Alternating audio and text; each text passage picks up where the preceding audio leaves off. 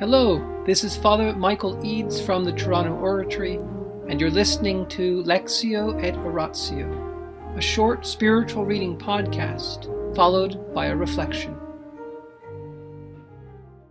The Life of St. Philip Neri by Antonio Gallonio, Book 3, Section 31 How He Behaved When Being Attacked.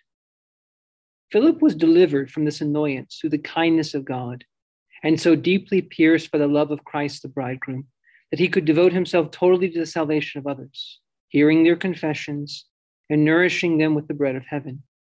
Thus it came to pass that his frequent use of confession and Holy Communion renewed him again, and the devil's deceits were virtually extinguished.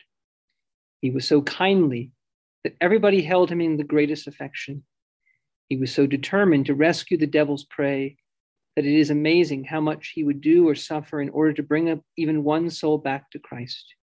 Cheerfully, he would hear the confessions of all who came to him, and he incited them wonderfully to piety and love of heaven, partly by what he said on spiritual matters, and partly by his prayers. He constantly displayed the greatest zeal to make himself all things to all men, because in this way he could be more accessible for the benefit of others. The advice he gave to his sons in Christ about the salvation of their souls was such that those who attended to it made great progress in virtue and eventually became perfect in every way. He always wanted his room to be open day and night because of his longing for the salvation of others.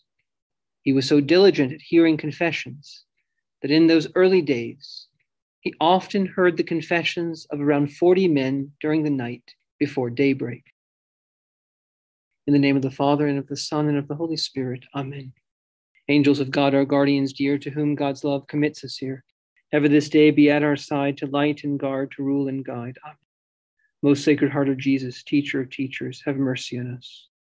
Saint Philip Neri, vessel of the Holy Ghost, child of Mary, apostle of Rome, pray for us. In the name of the Father, and of the Son, and the Holy Spirit. Amen. Piety. Saint Philip moved people to piety. Piety is a gift of the Holy Spirit. Piety is how we relate to God the Father as Father. God is not just our creator, He's not just our ultimate end, He is our Father.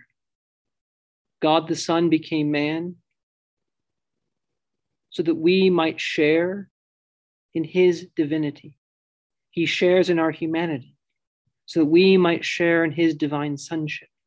He took on a human mother so that He might give us a divine Father and God's method of transmitting the merits, the salvation of Jesus Christ, is partly through spiritual fathers. By raising up men to be priests of Jesus Christ, they might share in the fatherhood of God. They might share in the fatherly love for souls.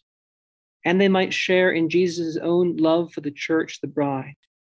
St. Philip was deeply moved, deeply pierced by the love of Christ the bridegroom. See that? Fathers and husbands have to love their wives and their children. They love their wives as Christ loved the church.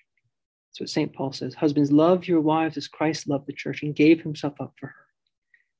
And Christ the bridegroom, his eyes, his heart enter into the heart and mind and eyes of human priests so that we can love the church with the love of Jesus.